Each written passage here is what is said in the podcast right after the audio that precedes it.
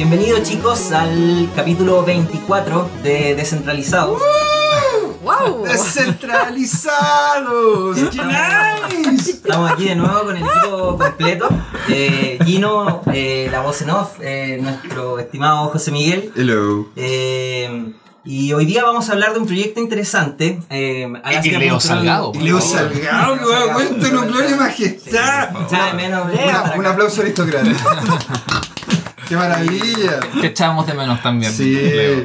Y bueno, pasemos a presentar a nuestro invitado. Eh, hoy día tenemos eh, a lastria.io, eh, su representante aquí, eh, María Parga y Roberto Fernández, ¿cierto? Eh, ¿Algunas palabras que nos puedan dar? Bueno, bueno, estamos aquí encantados. Estamos sobre una mesa que no tiene patas. O sea, ya esto ya es algo Es una, una mesa que levita. diferente. Co- Claro. co- Confeccionada por el gran José Bravo. Sí, Bravo. pues esta mesa, esta mesa es, El- es el hecha por él. presidente de Crypto Chile. Yeah. Ah, mira. Y, Wow. y hombre de, la- de las manufacturas también. Sí, sí, sí, sí, sí, sí. Está suspendida desde arriba y abajo. Exacto. Eh, no sé si nos pueden contar un poco cómo han llegado con Alastria o más que Alastria a- desde el punto de vista personal de usted a, a meterse a todo este tema de la blockchain, quizás por el trabajo, no sé cómo han llegado a esto.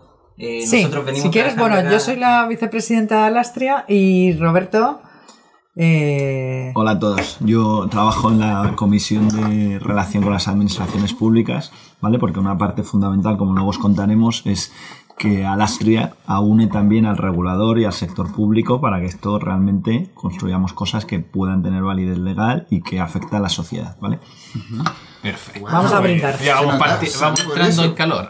ole. Salud, Y, ole, ole. y claro, lo, lo que decía Leo, en realidad, cómo cada uno llega al tema de la blockchain. Cómo, cómo se aparece. Bueno, mira, pues realmente eh, es verdad que empezamos a trabajar de forma independiente y de repente eh, nos unimos todos. Entonces estaba por un lado un emprendedor que es Alex Puig, no sé si lo conocéis, Sí, sí. que él estaba trabajando pues también eh, porque se da cuenta de la necesidad de bueno de que, de que, la- de que las transacciones que se produzcan en la red que tengan validez legal, ¿no?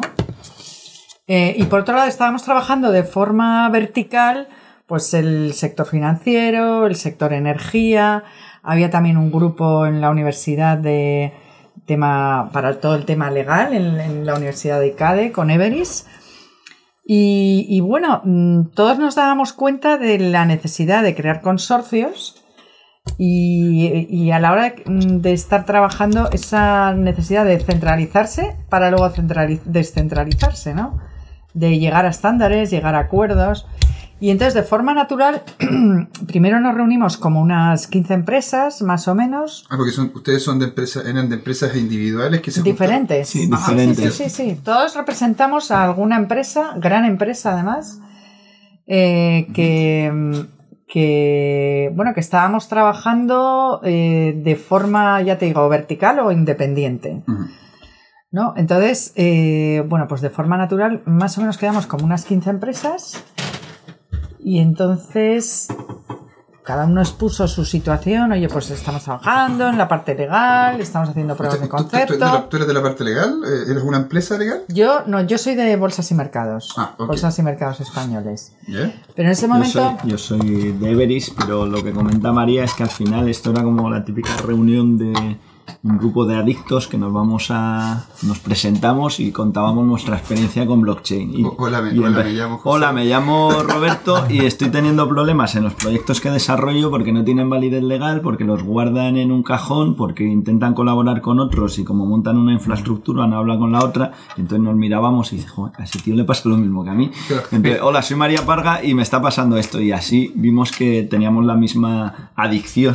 O sea, cada Todos. uno ya había enfrentado, el, la- o había entrado en el mundo de la blockchain de distintas formas. forma independiente. de forma independiente y cuando hacíamos el diagnóstico de o comentábamos los males que teníamos cada uno, nos veíamos muy identificados. Porque, eh, y estábamos juntándonos, pero nos estamos juntando de forma vertical. Es decir, por ejemplo, nosotros con el regulador y algunos bancos, los de energía eh, con la parte de energía, los legales analizando eh, temas legales de la blockchain, eh, bueno, más o menos Sí, al final lo típico que ha pasado con el mundo corporativo, que se iban haciendo casi como consorcios verticales y vas encontrando a tus sospechosos habituales para decir, oye, pues si somos las telco y queremos eficientar un proceso, vamos a juntarnos. Pero eran silos y era otro de los temas que, que surgió. Entonces, eso fue un poco cuando nos dimos cuenta, oye, pues si es que en vez de estar haciendo la guerra todos por nuestra cuenta, y además estamos en un contexto donde la frontera de los negocios es cada vez más difusa y a veces ya no sabes quién es tu competidor o quién es tu aliado, pues oye, ¿por qué no montamos un espacio donde todos trabajamos juntos por este bien común y luego competimos sobre ese bien común?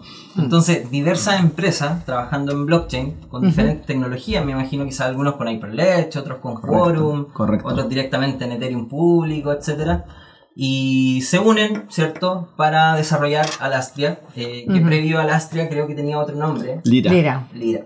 claro.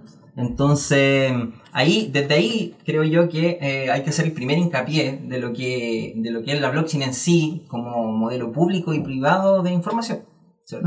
Eh, probablemente este tema eh, es, es bastante comentado. De hecho, tuvimos un, un entrevistado de, de IBM, Hyperledge, que nos decía lo mismo. O sea, eh, bastante cuestionado el tema de la blockchain privada cuando el, el core que vino a solucionar Bitcoin, la primera blockchain pública, por así decirlo, era el tema de la confianza y de la confianza específicamente en, en las instituciones, gobiernos y empresas eh, que al día de hoy han, han perdido han perdido posicionamiento o, valor en, en- en- ese aspecto.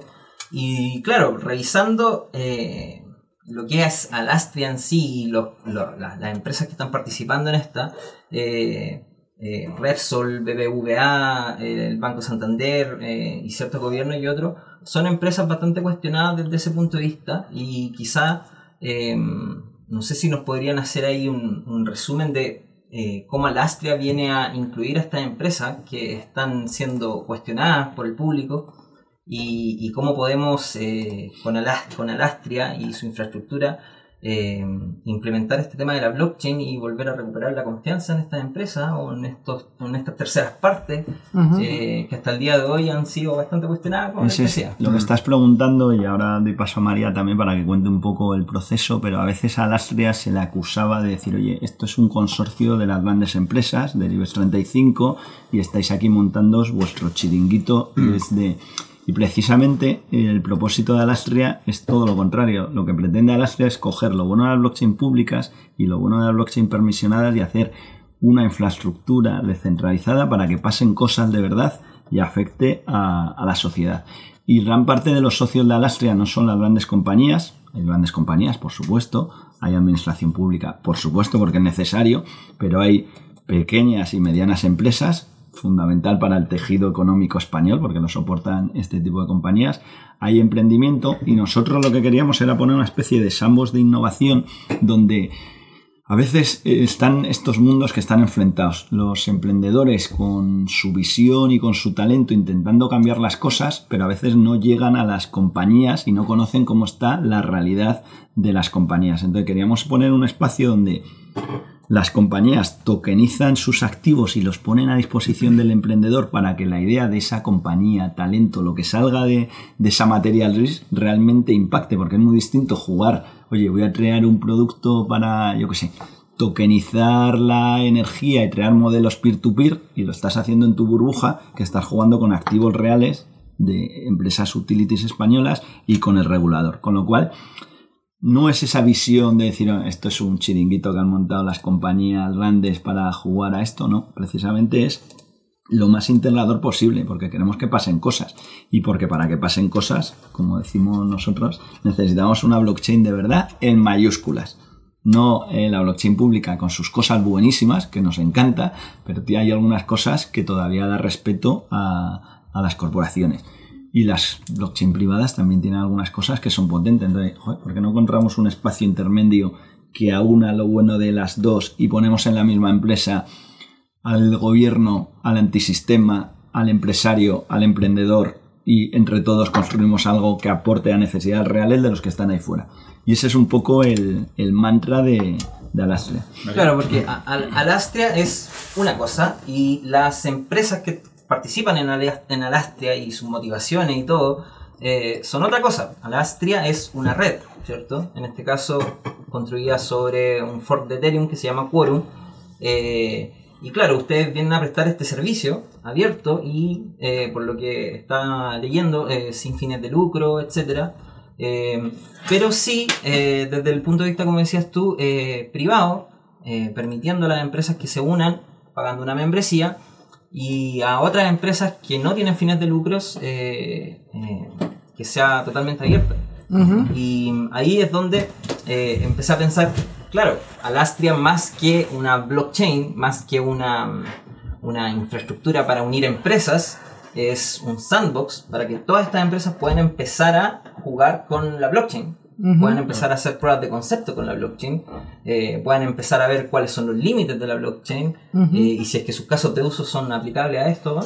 Ujú. Em, Y aparte también ustedes tienen mucho enfoque en lo que es el compliance. Sí, claro. Mira, nosotros lo que vemos es que, bueno, y creo que lo, lo ve todo el mundo, es que realmente blockchain lo que permite es eh, el Internet del valor, ¿no? O sea, el intercambio de valor entre peer-to-peer. Claro, al decir intercambio de valor, supongamos que es valor económico, ¿no? O sea, porque puede haber otro, otro tipo de valores, ¿no? Pero en un valor económico, pues eh, ha habido una regulación eh, realmente súper fuerte para cumplir con todo lo que es eh, anti-money eh, detección de abuso de mercado, etcétera, etcétera, etcétera. Entonces, todo eso que se ha hecho, que ha sido un trabajo que se ha hecho a raíz de todo lo que pasó, pues eso es algo que es necesario que se siga cumpliendo. Y además tenemos también el Legal Entity Identifier, que es como todos los países del mundo se han puesto de acuerdo para identificar al que hace el intercambio del valor. Con lo cual dices, bueno, realmente tenemos eh, una nueva tecnología, es un cambio de época que va a permitir el intercambio de valor sin necesidad de un tercero. ¡Qué maravilla! Pero tenemos que incluir todo, toda esta, todos estos nuevos avances que hemos desarrollado de acuerdo con la problemática que ha habido en, los mercados, ¿no? Que es el, garantizar que el intercambio de ese valor se está haciendo cumpliendo eh, una normativa. Y ahí es cuando nace eh, esta posibilidad de, de decir, bueno, vale, tenemos una blockchain. ¿Pero qué haces? no para. Esta, esta. Una, una blockchain. Gajes del en vivo, ah, de la grabación en vivo. Sí, sí, sí, sí, no pasa Tenemos nada. una blockchain, una blockchain, decías tú. Tenemos una blockchain pública eh, que, bueno, que está muy bien, pero que mm, para poder realmente saber que el intercambio de valor se está haciendo cumpliendo toda la normativa legal que se ha hecho para mejorar mm, todos los sistemas y de acuerdo a la experiencia que hemos tenido, pues lógicamente necesitamos garantizar que ese intercambio de valor se hace cumpliendo con la normativa, con lo cual necesitamos incorporar la identidad, ¿no? que es realmente es el proyecto clave de, yo creo, de, de Alastria, que luego lo puede explicar eh, Roberto. ¿no? Entonces, bueno, vale, para incorporar la identidad, si tenemos las redes públicas y luego tenemos la red privada, que es, bueno, esas redes donde hay un uni- o sea, que son centralizadas, no queremos estar ni aquí y queremos irnos hacia allá porque queremos ir hacia una red pública, pero cumpliendo con la normativa, con lo cual estamos como en el medio hacia la, hacia la red pública. Y ahí es donde, donde realmente Alastria lo que está investigando y lo que, lo que ya tiene el, el Sandbox, la TextNet, eh, es donde todas las empresas se convierten en nodos, están los nodos validadores y los nodos regulares, se convierten en nodos que permitan que esa identidad en el intercambio de valor sea posible y que además eh, haya la posibilidad de escalabilidad y de predicción del coste del intercambio de valor, ¿no? Porque al final, si tú vas al detalle, las redes públicas están muy bien y está fenomenal, pero primero no sabes lo que te va a costar y luego realmente, eh, o sea, hay, hay que mejorarlo en el sentido de que, de que sale muy caro, pero además esto mm, iba a decir otra cosa que, que se me ha ido ahora, que es la, ah, bueno, la escalabilidad, ¿no? O sea, si quieres hacer muchas transacciones,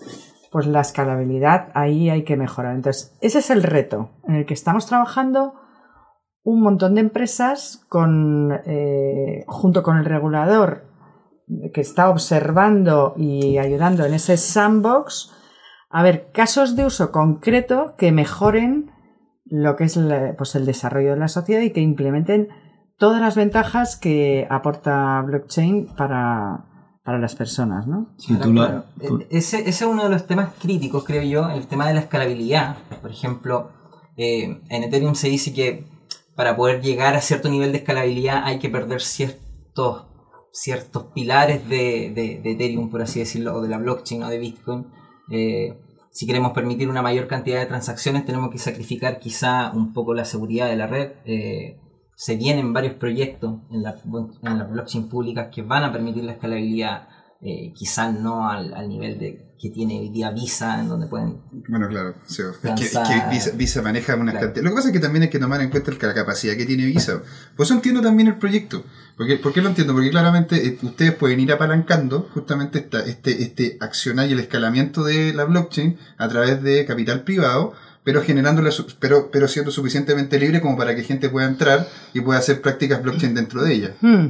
¿No es cierto? O sea, es como- esta- es, o sea, es- es de empresas, pero es también de personas y de, y de expertos. O sea, quiero decir, hay comisiones, eh, pero por ejemplo, en todo lo que es la parte técnica, mm, no hace falta ser miembro ni nada. O sea, se- eh, entras a formar parte del comité de tecnología porque por por- meritocracia. por meritocracia, o Mm. sea, porque eres un experto y aquí hay muchos expertos y en Buenos Aires también que hemos estado hay realmente muchísimo expertise de, gente que lleva tiempo eh, desarrollando, etcétera. Es verdad que somos muchas empresas, pero realmente el reto es una investigación y un desarrollo sobre cómo podemos hacer para que de una red permisionada eh, cumplir con todas las ventajas que tiene la red pública. Sí, yo diría además que la experiencia, o sea, al final no sabemos cuál va a ser la meta o el final del camino y lo que estamos intentando es aprender y, y relacionarlos con lo mejor que hay a nivel mundial durante el camino. Y luego una de las experiencias que también está siendo muy enriquecedora es que en el siglo XXI ya no solo vale que el que sabe de banca esté mirando eh, cómo evolucionar con la visión del negocio financiero, lo que estamos haciendo es un ecosistema donde se están juntando abogados, que es fundamental para la parte regulatoria, personas con gran bagaje tecnológico, gente de diseño, gente de la universidad, gente antropólogos que también el comport- o sea, y al final estamos gen- generando una visión multidisciplinar, porque en el grupo de trabajo de identidad digital ha habido sesiones donde, bueno, parecía aquello, el camarote de los hermanos Mars, de los perfiles Sí. tan Hay bastante. tan extraños Claro. que había. Era- hay un matemático, hay un abogado, hay, bueno, este no sabemos qué es, pero aporta un montón. antropólogo. Filósofo. Claro. Y, y la verdad es que de ahí salen cosas y tenemos que ahora en el siglo XXI no, ya no vale que, oye, nos juntamos los de tecnología porque al final hay desarrollos que hemos hecho en España como el DNI electrónico que es brillante tecnológico pero no lo usa absolutamente nadie porque la experiencia es muy mala. Entonces si, si juntas a un abogado, a un diseñador, a un tecnólogo y a un tío de negocio y están en la misma sala pues cada uno va dando su perspectiva y salen cosas que el abogado entiende. Joder, ahora entiendo por qué igual esto no se tiene que contar así, el diseñador entiende. Y realmente eso es una experiencia muy enriquecedora que nos está permitiendo pues, pues montar un estándar de identidad digital que también bueno, estamos trabajando con referencias como Consensus, Andrés Junge Sí, y compañía Andrés, y su equipo. están- Ah, sí, o si están ustedes con Uport. Con Uport, claro, Están- parte están Sí, vinculados sí, con sí, Uport. sí, de Es una excelente herramienta. Sí, de hecho nosotros el reto era que a partir de una base tan sólida como UPOR, como darle el marco jurídico tan estricto que nos marca Europa con GDPR, con EIDAS y otros... Ahí- ahí quería preguntarles un tema porque el tema regulatorio es central para ustedes. O sea, ustedes es cómo poder avanzar con el marco regulatorio que tiene Europa, más encima que un marco regulatorio particular. Y esto es una, una opinión de usted- para ustedes, como ¿en qué medida creen que el marco regulatorio actual europeo eh, es- puede estar oprimiendo el tema de innovación? O, ¿Y en qué sentido? Porque ustedes como que ya lo, lo, ah, lo asumen como no lo vamos a mover, tenemos que jugar, movernos en estas líneas del, ju- del juego. Pero, pero ¿qué crítica o qué visión tienen con el, con el- actualmente el marco que tiene Europa en cuanto justamente a esta área de la innovación? si estuviera aquí Moisés. Sí, esa pregunta La al rigidez, lo final, laxo. al final ya sabéis que el regulador tiene que buscar ese equilibrio entre innovar y proteger al usuario. En nuestro caso Europa pues es extremadamente proteccionista con el usuario y con el ciudadano europeo. De hecho, Moisés, que en nuestro corazón en la parte legal dice que eh, Europa trata a los ciudadanos como si fuéramos tontos, pero eh, aún así creo que que como estamos haciendo un ecosistema de innovación de I más más I, como dice también muchas veces María, pues si también tenemos valor de libertad para innovar y luego como queremos que esto llegue, pues estamos intentando que sea compliance. Y de hecho creo que hay experiencias muy bonitas porque cuando intentamos resolver lo de identidad digital para que fuera compliance, que hay parte del equipo de, de María, Carlos Pastor, está haciendo un trabajo extraordinario ahí, propuso una cuestión y se presentó en Europa y la propia Comisión Europea dijo, oye, igual tenemos que rebajar el tema de GDPR y no ser tan fundamentalistas para aprovechar el potencial de blockchain. Entonces yo creo que a veces hay muchas personas que hablan y se llenan de titulares y nosotros estamos intentando hacer y demostrar con lo que hacemos para que el regulador pueda cambiar. Entonces es un tema educacional. Entonces como lo estamos metiendo en la mesa y estamos yendo a los lugares donde está el regulador, pero demostrando con un trabajo y un argumento, pues a veces estamos consiguiendo pues, que tengan mano izquierda y cambien algunas cosas. Mm. Entonces es verdad que no es el, el mundo ideal que nos gustaría, ni es la versión Disney que nos gustaría que no es factible, pero no es la versión Tarantino tampoco. Entonces una versión, bueno, pues con malos y buenos, pero, pero bueno, del oeste Pero, con final mm, feliz, mm. esperemos. Pero clar- claramente, en, en resumen, hay- hay, hay un gap, hay un salto que dar para llegar de aquí a allá, ¿cierto? Sí. Y ahí es donde hay que empezar a, a jugar, donde, como dices tú, o sea, aquí los que empiecen a hacer estas cosas son los que los que van a, a- colocar la- las bases para que esta cuestión sea escalable, sea utilizable, sea llegar más adoption, etcétera. Eh, ahí es donde creo yo que está el, el- el valor de eh, juntarse y en vez de estar replicando el trabajo en diferentes lados, en diferentes empresas, en diferentes Mm. países, Mm. eh, ponerse de acuerdo para poder construir algo mejor, Mm. más rápido, más estable, más seguro y en el menor tiempo posible. ¿Cierto? Ujú. Acá, por ejemplo, eh, tenemos Crypto Chile, por ejemplo, que también es, es algo eh, conceptualmente similar. Eh, conocemos ya, sabemos cuáles son las personas y las empresas que están trabajando en blockchain. Y claro, podríamos trabajar todos por separado, pero la idea aquí es ahorrar recursos, ahorrar Claro, tiempo. unirnos, claro. Y- Generar comunidad también. Bueno, Claro, por eso, por eso esto. estamos aquí, ¿sabes? Eh, o sea, estamos aquí porque, eh, bueno, surgió a raíz del, del Banco Interamericano de Desarrollo, que se interesó, Sí. sí. se interesó muchísimo por, por Alastria, entonces vino a vernos. Y, y bueno, y, y ha sido un poco los que nos han empujado a venir aquí y estamos encantados porque es que además eh, enrique- enriquece muchísimo la visión cuando escuchas otras culturas, ¿no? Otra forma de... O sea, realmente hemos estado en Buenos Aires, ha sido muy enriquecedor. Aquí, que también vinieron ellos, eh, pues es súper interesante. Y en línea con lo que decías tú, o sea, es verdad que lo perfecto es enemigo de lo bueno y que realmente el, el regulador, o sea, Europa es muy proteccionista con, con la privacidad, ¿no? Y a lo mejor obliga. Pero Bueno, hoy día había una votación, hoy día era la votación del tema de Sí. derechos de autores, que Sí. es bastante compleja. Sí, la Wi- Wiki, sí, sí, sí, sí, sí. Sí. Pero fíjate que efectivamente en eso eh, ahí va, va a haber que, o sea, va a haber que evolucionar. Pero, sin embargo, mm, yo creo que, o sea, lo perfecto es enemigo de lo bueno, eso está claro. Si tú quieres hacer la perfección en un lado, rompes otra cosa. Pero, sin embargo, creo que el, el- el reto que nos han puesto de cumplir con la normativa GDPR, al final lo que está pro- protegiendo es a la persona. Quiero decir, porque si tú al final desarrollas una blockchain, al final no sabes quién puede llegar a, a controlar ¿no? esa, esa blockchain. Con lo cual, el, el hecho de, de obligar a que a la identidad soberana, es decir, a que, a que el ciudadano es el que tiene realmente, es el soberano de su propia identidad y ser tan tajante, de alguna manera está haciendo una serie de, ¿verdad? De, de Sí, es que esencia- vueltas de tuerca que dices, bueno, es terrible esto porque sería muchísimo más fácil que nos dejaran hacerlo de otra manera, pero realmente creo que estamos construyendo algo que va a dar muchísimo más empoderamiento al propio ciudadano, ¿no? Que es ahora realmente lo que, lo, o sea, lo que nos pasa ahora es que nuestros datos están en Facebook, Amazon, Google, etcétera. O sea, no. Están en todos lados. Y... ¿Qué, ocurre, ¿Qué, ocurre, con la gente? De, ¿Cómo se llama? lo, ¿Qué ocurre con las personas? Porque a mí cuando estaba leyendo este, este, este proyecto, al estas empresas justamente ser avalantes de, entre comillas, esta blockchain, y que también esté involucrado el gobierno, una de las dinámicas básicas que uno tiene cuando está vinculado a la blockchain es justamente eso, el concepto de privacidad, de que no vean mis datos, de que no vean que estoy, qué es lo que en realidad estoy, estoy como gastando o comprando por, por, lo, por el mismo proceso. Y eso ocurre en, la, en las redes públicas.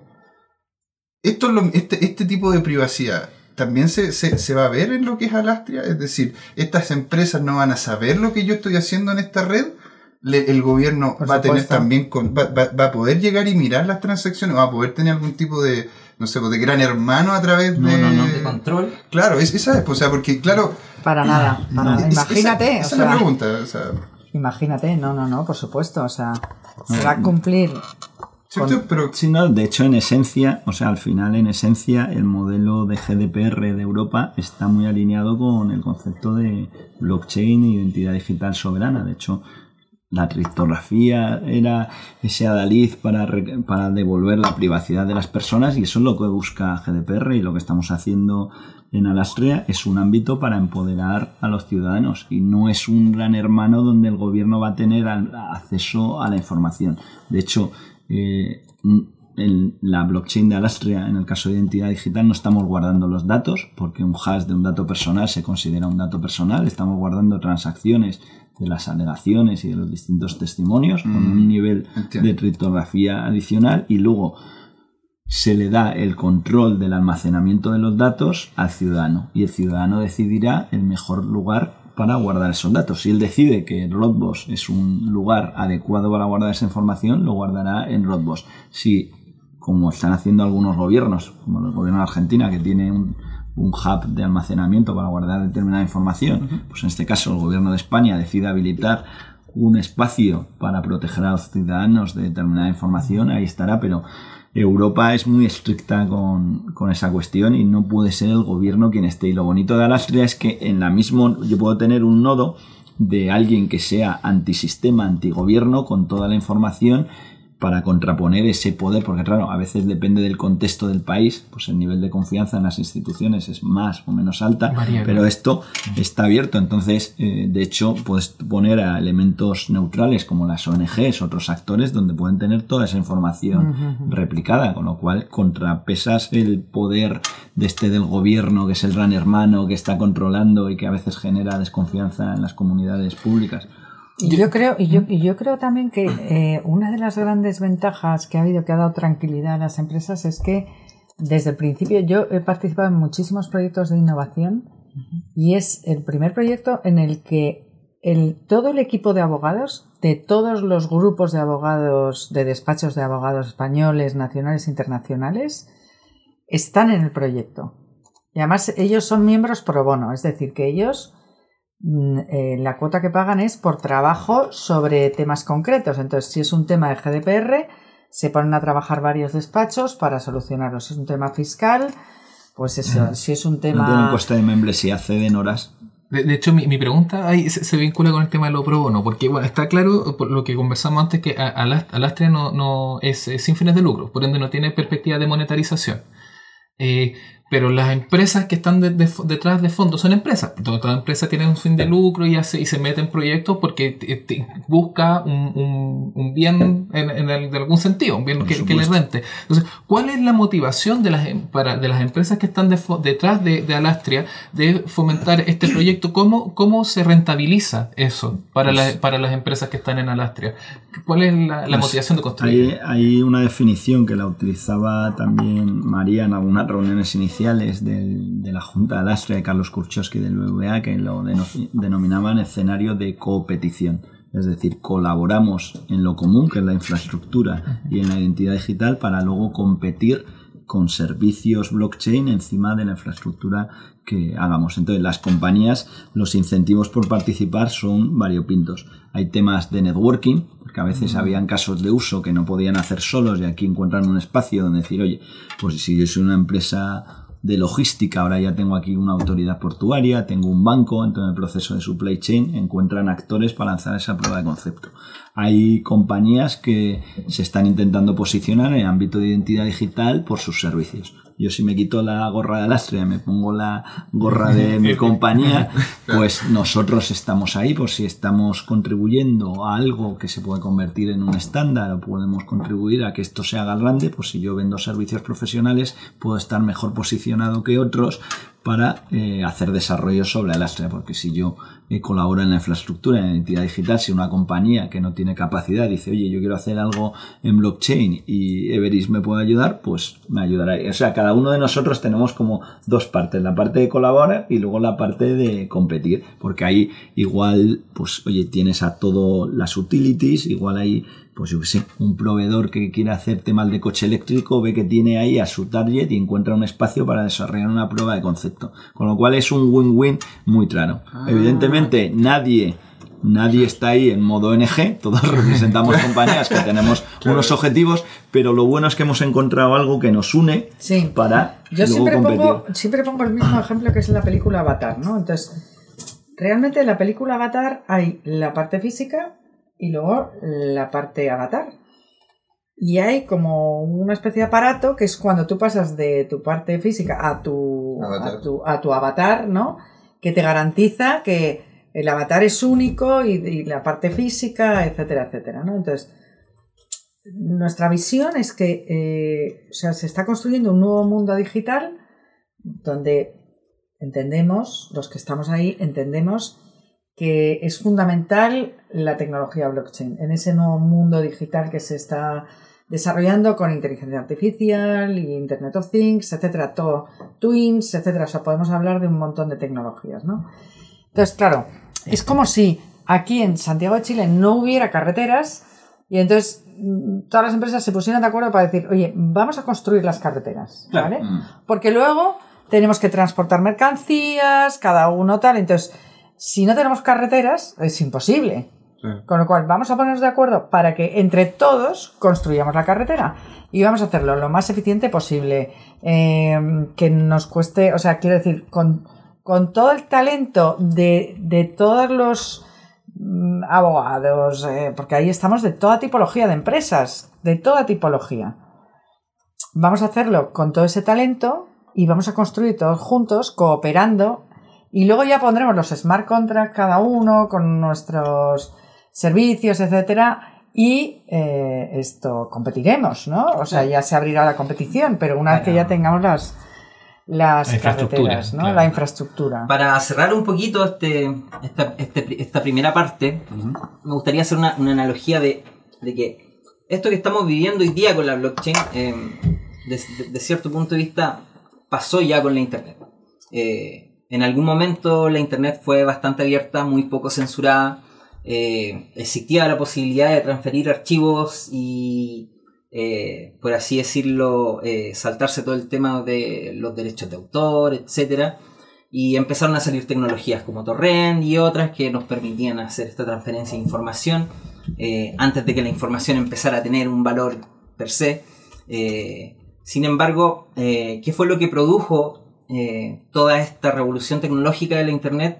Eh, que al estar todo libre y abierto, las empresas tuvieron que comenzar a desarrollar eh, productos y servicios más baratos, de mejor calidad, con, una- con, con un mayor tiempo de entrega, con un menor tiempo de entrega. Y para el usuario final, ¿qué fue lo que significó? Mejor televisión, mejor música, mejor acceso a, a los libros, eh, mejor acceso a la comunicación. Y con el tiempo, obviamente, como sabemos, todo esto se comenzó a descentralizar y los estándares hoy día son los que vemos eh, y los que ocupamos en el día a día, Twitter, Facebook, Google, Ah, Amazon. Amazon, Claro. etcétera, eh, que sin embargo, eh, desde un punto de vista son compañías centralizadoras, controladoras y, y- y- y que censuran, siguen prestando eh, un valor al, al- al- usuario final. Entonces, quizás para cerrar un poquito este- esta primera parte, eh, este gap que estamos viviendo hoy día, eh, tiene que ser solucionado por estas mismas compañías que están prestando estos servicios para que eh, toda la blockchain pública y toda esa infraestructura que se, se pueda seguir usando, pero desde otro punto de vista, eh, las empresas que están prestando hoy día los servicios no, no, no se queden atrás y, y, los usuarios que están ocupando estos servicios eh, reciban una mejor calidad.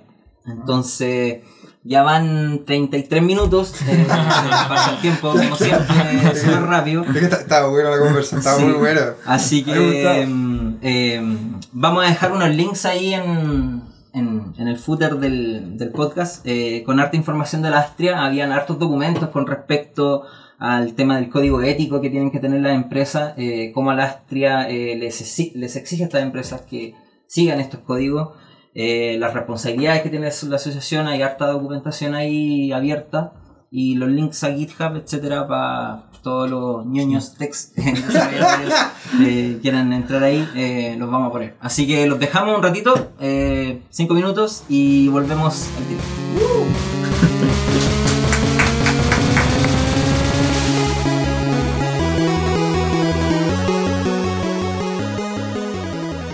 Bienvenidos chicos a la segunda parte Yeah. de nuestro capítulo 24 de Descentralizados. Estuvo muy bueno la primera parte. Sí, fire. teniendo una pequeña conversación en el intermedio, eh, bastante interesante.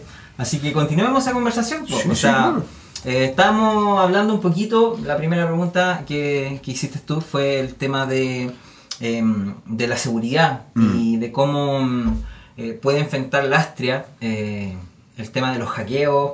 Estábamos conversando recién que, por ejemplo, ayer mismo uno de los exchanges más grandes del mundo, Binance, fue hackeado por 7000 bitcoins, mucho dinero. Y toda la plataforma se congeló. Yo estaba conversando con mi pareja y me decía, oye, Binance no se puede hacer nada, está todo congelado, está todo parado. Y ahí hay un ejemplo claro de un problema de eh, centralización en donde eh, un solo evento en la red eh, puede ocasionar una pausa completa de esto. Y no sé, pues hace un tiempo atrás Visa se cayó por un fin de semana. Y también fue un boom, o sea, mucha gente ocupa esta opción y 12, 14 horas creo que estuvo abajo el sistema y toda la gente que estaba eh, esperando ocupar sus tarjetas no pudo hacer acceso al servicio. Entonces quizás nos podrían comentar un poco em, cómo Alastre y las empresas que van a estar eh, soportando esta plataforma podrían enfrentar estas problemáticas de seguridad, etcétera, que, que son, que son como un foco cuando estamos hablando de blockchain privada. O sea, desde, desde Alastria nosotros somos conscientes de la sensibilidad de ese tema. De hecho, se ha creado un comité de resiliencia para darle el mayor peso y con los expertos que tenemos en ese ámbito, pero también lo, lo afrontamos desde la humildad. No tenemos todas las respuestas. y- Hay algo que es inevitable. y a veces- Siempre va a haber gente ahí tratando y a de... veces es que no sabemos cuál es la pregunta que nos tenemos que hacer. Entonces, eh, nosotros lo que estamos intentando es crear una infraestructura crítica 24x7 porque son las necesidades que requieren las compañías y la, la administración. Y eso es un tema pues muy relevante y que nos está, pues en su día cambiamos el modelo de algoritmo, estamos con un algoritmo de bizantino, Estambul, donde hay unos nodos validadores intentando, eh, pues bueno, si hay algún actor deshonesto, pues blindarnos ante ese actor deshonesto, pero es verdad que tenemos todavía retos para estresar ese modelo. Y luego tenemos también otro de las cuestiones que comentábamos en intermedio, que es, oye, nosotros también queremos que el coste de transacción sea en este modelo cooperativo lo más bajo posible. Y eso es un reto, porque está muy hecho, bien está- está- hacerlo. estaba hablando de que era proporcional, de que No, queremos hacerlo en la testnet, ahora no existe criptomoneda y bueno, pues lanzan las pruebas de concepto, pero cuando lo escalemos a la mainnet tenemos que definir un concepto de banco de gas, un modelo de gobierno descentralizado que permita que si un banco lanza 3 millones de transacciones no canibalice la infraestructura y perjudique a pymes, medianas empresas, startups o otros actores que también tienen su derecho, con lo cual estamos definiendo y cuando digo estamos, no somos nosotros, es que estamos recurriendo, y aquí que estamos en antena, al talento de Chile o a cualquier persona que nos ayude a este reto tan ilusionante de definir algo que no se ha definido en el mundo y que necesitamos pues mucha material risk de gente que nos ayude a encontrar el mejor modelo posible. Claro, y que no se ha definido ni en la blockchain pública ni en la blockchain privada. Nosotros vimos,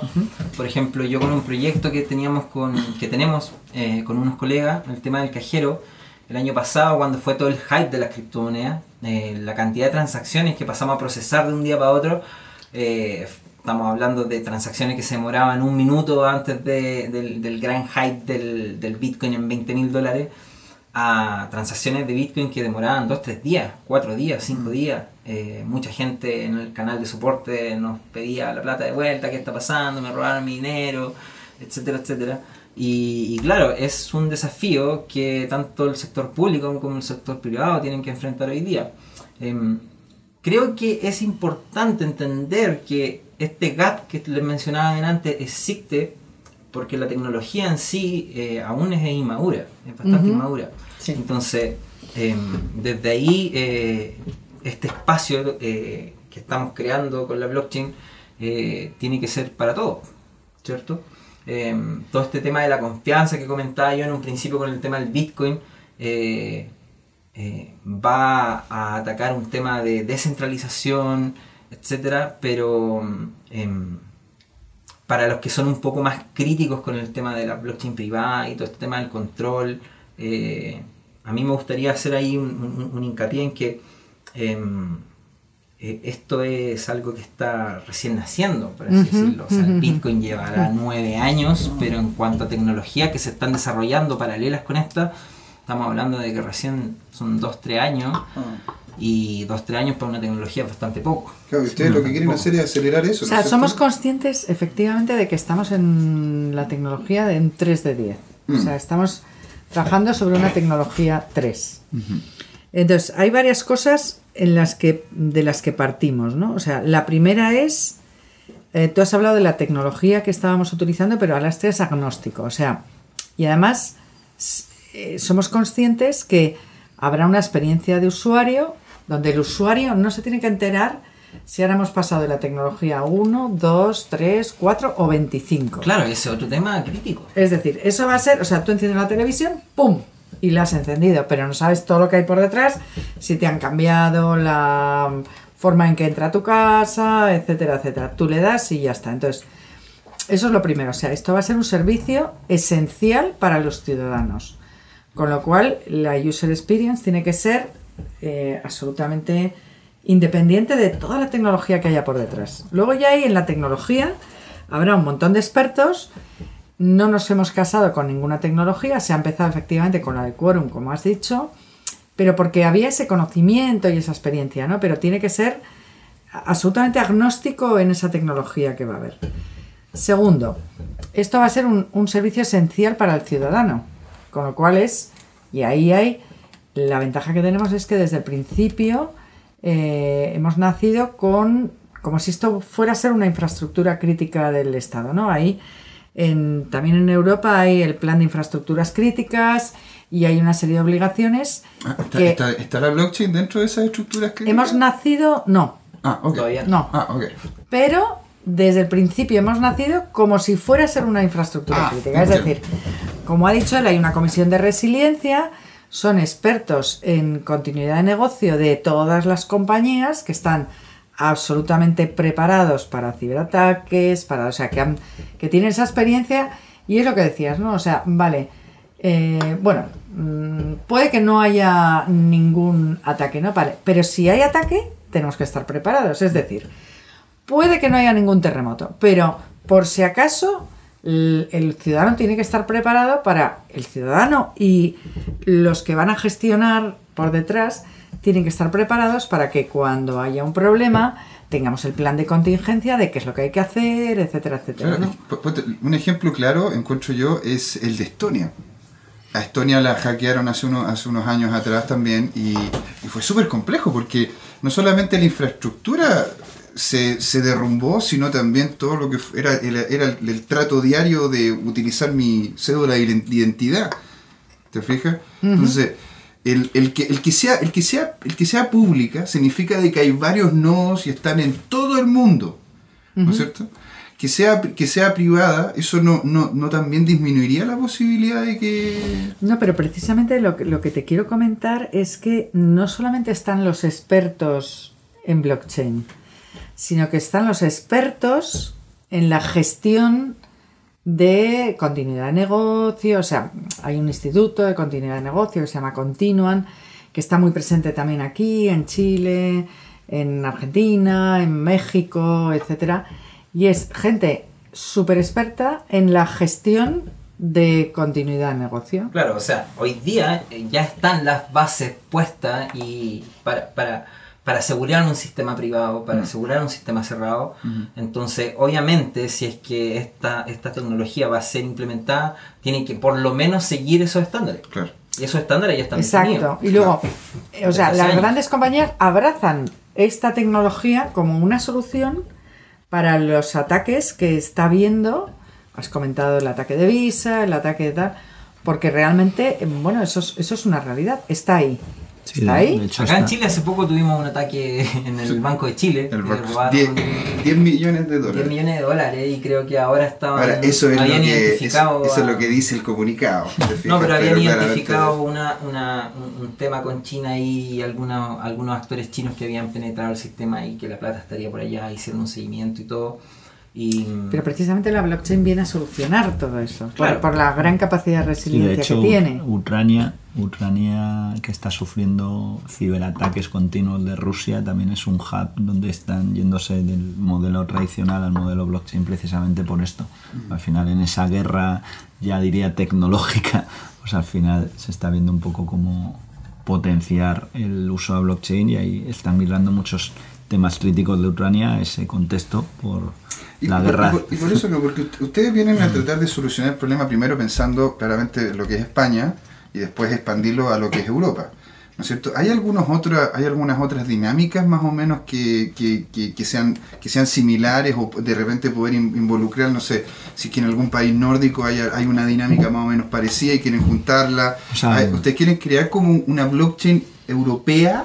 O sea, te cuento, esa es la idea de- te cuento un poco nuestro contexto. Era un reto nacional, ¿vale? Pero estamos en el marco de Europa y el marco legal lo compartimos por, por el propio continente, con lo cual ahí había una expansión muy natural al, al mundo europeo. Eh, la Comisión Europea ha abrazado el tema blockchain, pero con un entusiasmo bestial. De hecho, lanzó el. Observatorio Blockchain, que se lo ha adjudicado a nice. Consensus, que son eh, la empresa que está definiendo casos de uso. Y, eh, Que te lo tenéis aquí. Sí, Y es que es genial consensi. y tener y Es nuestro mejor amigo. ha reservado un presupuesto de 300 millones de euros para lanzar proyectos de innovación en blockchain hasta el 2020 y ahora hay un proyecto que todavía no ha adjudicado para montar una infraestructura europea de blockchain que dé servicio a los Estados miembros. Entonces, ahí vemos que Alastria puede ser un actor vamos, del de la humildad. No, igual no somos la estrella, que, pero No, somos un actor principal. Pensamos que con lo que tenemos hecho, un actor principal y que nos va a posicionar. Los latinos somos mejores para esto, por nuestra creatividad. Bueno, es que eh, yo, yo encuentro que, y esto, y esto ya a, a- a título personal, yo encuentro que justamente la blockchain, al ser la máquina de la confianza, en países como este, Chile, incluso en Latinoamérica en general, creo que puede llegar incluso a generar un impacto mayor, porque, porque ya Europa tiene un estándar de vida. Ya Europa tiene instituciones que funcionan hace muchos años. ¿Hay problemas? Claro, claro que hay problemas en Europa.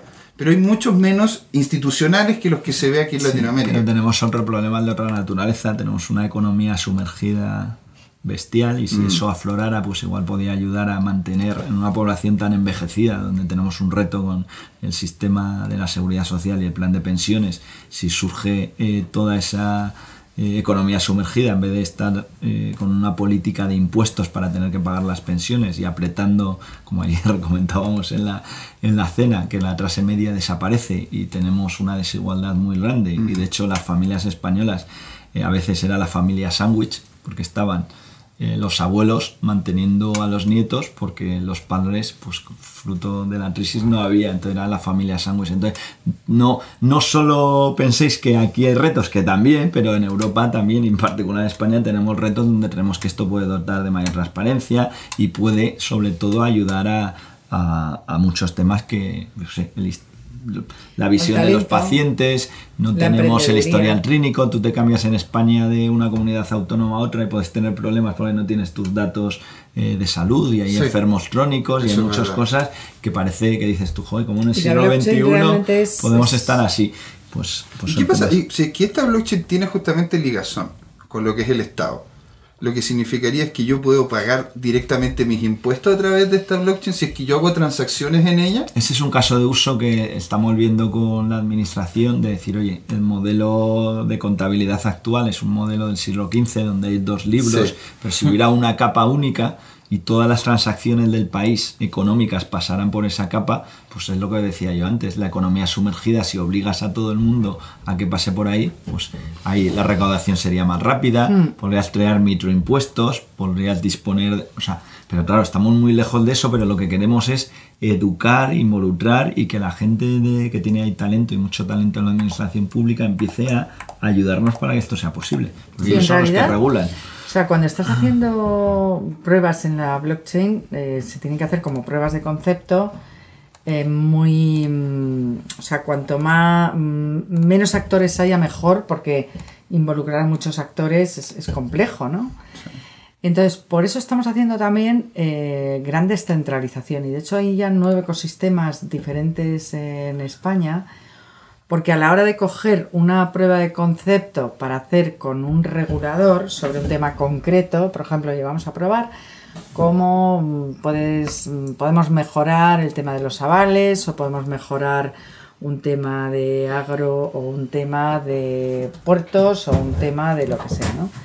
Entonces, mm, si tú lo, circunscribe- circunscribes a, un- a una zona local, es mucho más fácil eh, hacer la prueba de concepto y por eso, o sea, es, es los reguladores apoyando, pero cuando vamos a hacer la prueba nos vamos a una zona, pues a Alicante, a Zaragoza, a Valladolid, a Valencia, Sí, eso, etcétera, ¿no? eso fue una idea de, de María y creo que es muy buena. O sea, estamos intentando ser coherentes con la descentralización. Es decir, en vez, eh, los hubs de, de conocimiento y de talento tecnológico a veces se piensa que están en Madrid y Barcelona como las grandes urbes, pero incluso cuando nació Alastria, el evento de difusión se hizo a la vez en cinco ciudades españolas eh, montando la comunidad. Entonces, Y a la vez. hecho- de hecho, la, la idea, la idea, de, la idea que, que, que eso fue idea de María, lo de la descentralización del evento, la idea es también decir, joder, es que tenemos muchísimo talento que está en las provincias y que está, no está en la capital ni en la gran otra urbe que es Barcelona.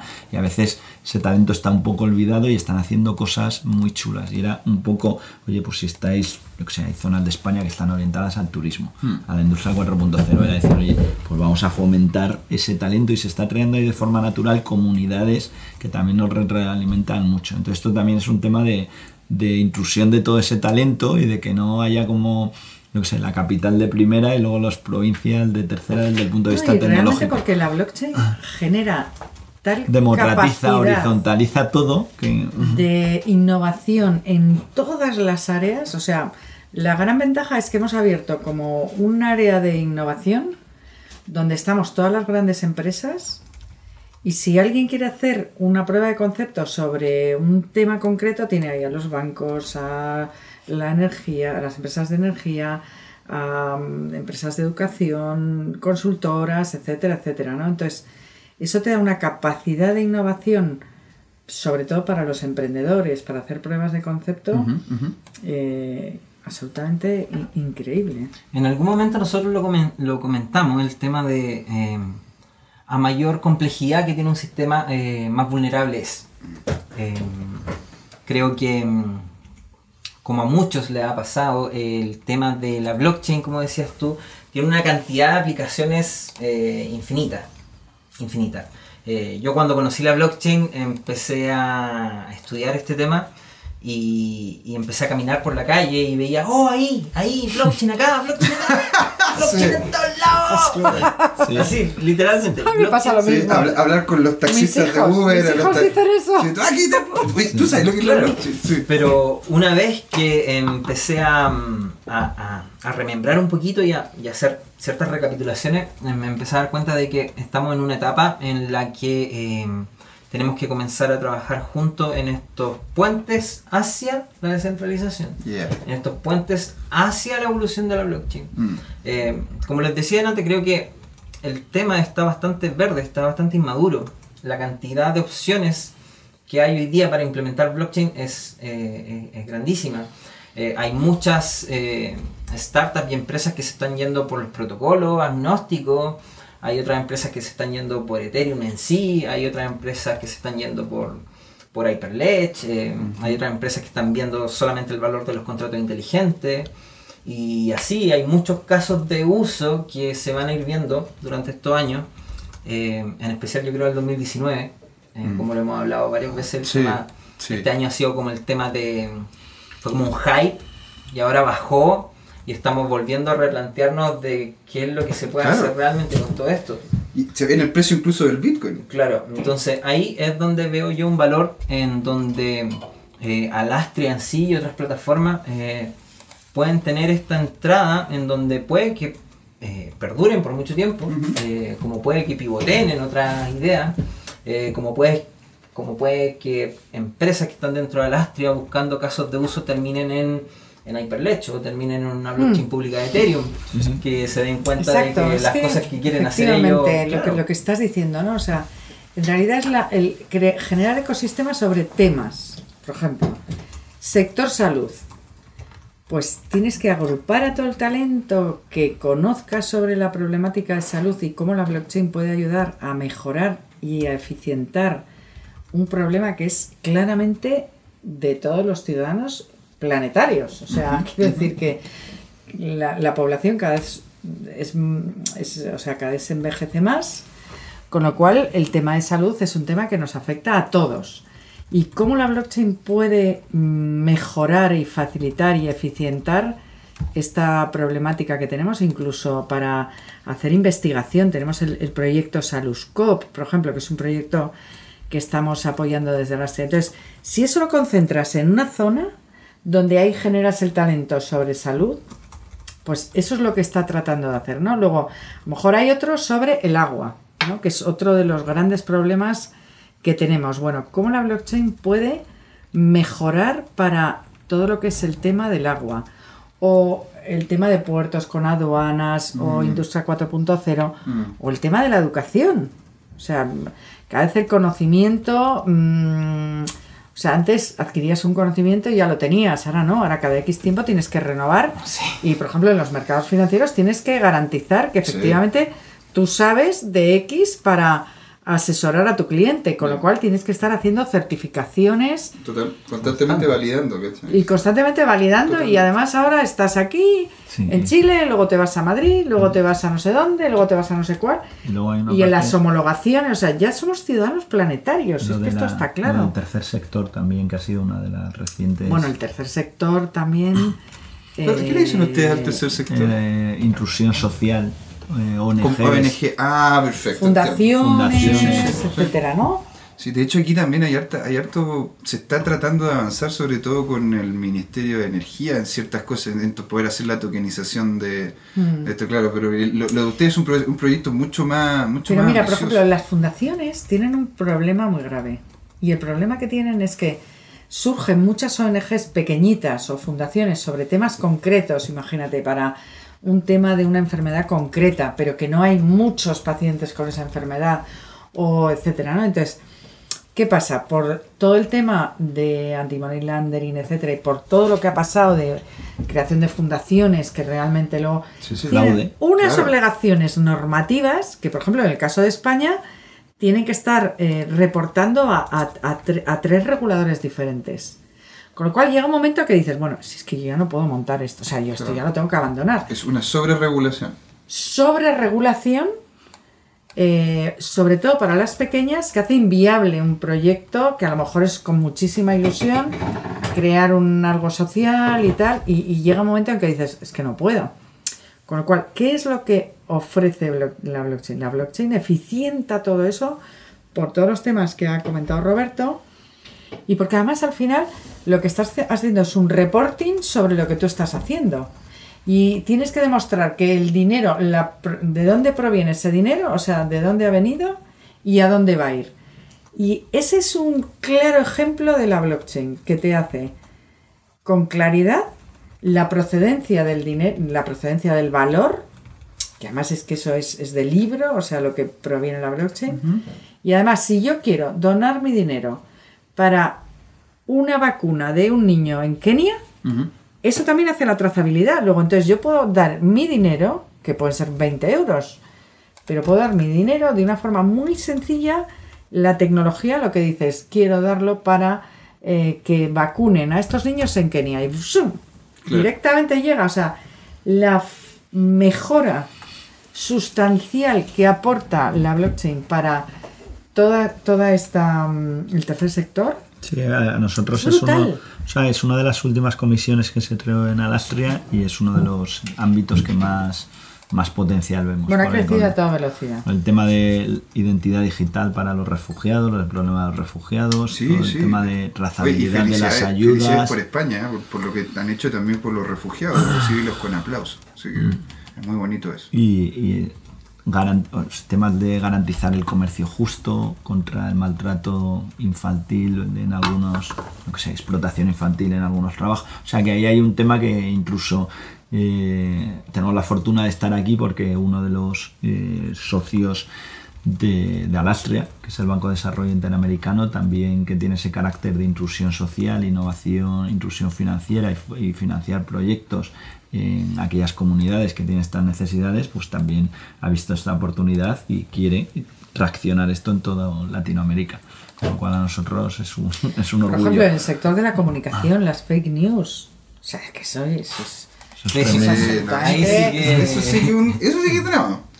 Eso sí que es un problema. Sí, yo No, por una eso, vez una ¿cómo? investigación de, de- de que a nivel científico hay una cantidad de información falsa que cubre casi el 75% de los artículos que hay en internet, en donde mm, eh, No, por temas de publicidad, etcétera, eh, eh, hay empresas que crean artículos falsos sobre investigaciones falsas. Si de repente en Facebook es como, toma una taza de café al día y te va a hacer claro, bien. Y claro. después otro sale y si tomas café vas a morir. Claro, No, pero como- la blockchain ni la propiedad intelectual y todo eso aporta, o sea, quiero decir que es otro, otro área de investigación sobre ese tema para ver cómo la blockchain puede ayudar a detectar inmediatamente, porque, o sea, fíjate que todo esto, por ejemplo, la inteligencia artificial, los sistemas automáticos, es que todo eso está me- absolutamente ya estudiado.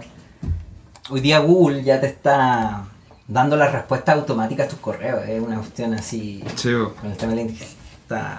Pero bueno, eh, van Estamos yendo. 32 minutos ya. No te eh, creo. Sí, 32 Se pasó minutos. rápido. No, aquí es que podemos empezar y no parar. O sea, Pero más que invitados por la siguiente vez. cuatro horas. Vamos a seguir aquí. ¿Cuándo vienen? Hay ¿Cuándo mucho, vienen? mucho, mucho que hablar siempre y pa- para hacer una, una pequeña recapitulación de lo que de lo que es Alastria y eh, quizás denme un poco de, de feedback ahí. Eh, Alastria viene a ser una red, ¿cierto? Eh, un sandbox para empresas, personas, organizaciones con y sin fines de lucro eh, para ver cómo vamos a implementar estas soluciones y cómo vamos a llegar a estas regulaciones eh, para poder implementar la blockchain a todo nivel Mm. y llegar al mass adoption. Eh, creo que mm, creo que hay una oportunidad grande ahí. Hay hartos proyectos más aparte de Alastria que están buscando lo mismo.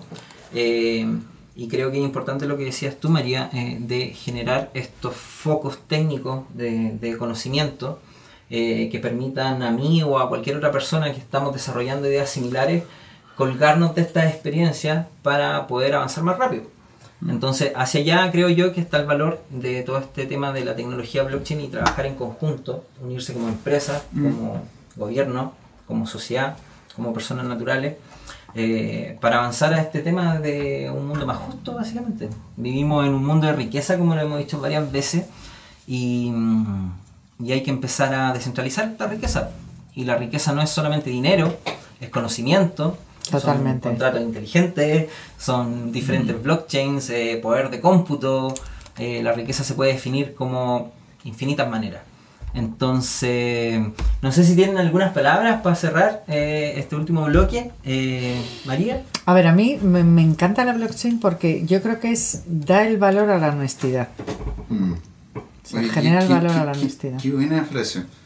Claro, porque de, de hecho, The Trust Machine, así fue como le colocó el The Economist. ¿Cierto? Pero claro, tú hablas de la honestidad. Va más allá La de la... honestidad de las personas. Claro.